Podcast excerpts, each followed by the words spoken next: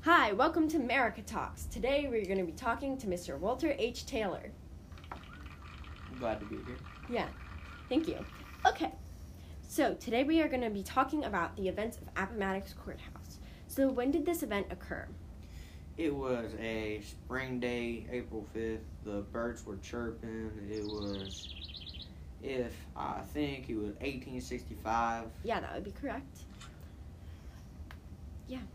Okay, so what were the circumstances going into this battle? We had been marching through the mud for days, Ooh. and the rations were running low. We were really on the last of our supplies, and we couldn't run for much longer. Yeah. Um, what was uh, General Lee like, and Grant too? Lee was a very pristine man. He valued his appearance very greatly. He had a nice belt, a nice sash. He had a polished boots, and they were tied. Yeah. And what was Grant like? He was um, very muddy, you know, very unkept. He didn't really believe in the ideology of uh, military uniform. So Lee, a man you would follow, definitely sounds like. Yeah, Um, what were the environmental conditions like? it was somewhat muddy. It was kind of wet.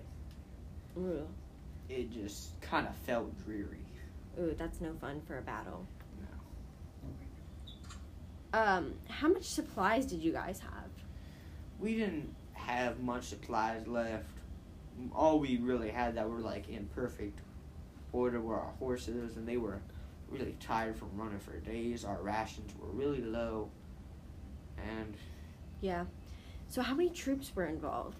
there were, I think, roughly around 89,000 total soldiers, uh, 26,000 Confederate, and 63,000 Union.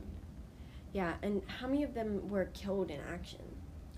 There were total about 652 that died. Oh. Um, and so, what was the final decision that Lee made?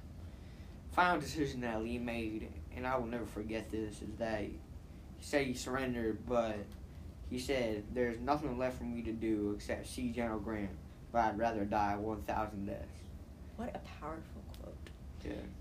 So, and his reason to surrender was they're great outnumbered, and he didn't want to see all his great men die. No. Yeah.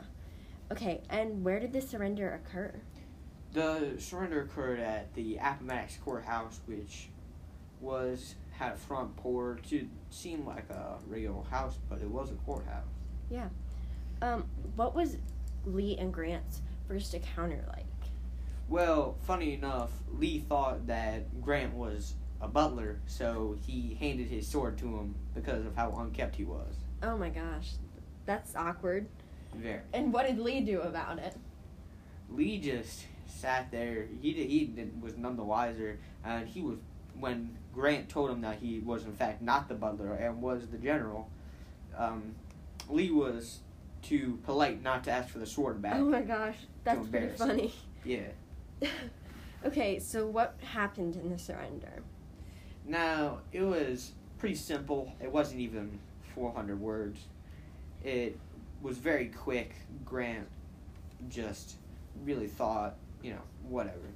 It was a all the rations went to the union, which was a poor decision on their part Yeah. because we didn't have any more rations. Oops, that's awkward. Yeah, and they let us keep our horses, and they sent us back home with no immediate punishment.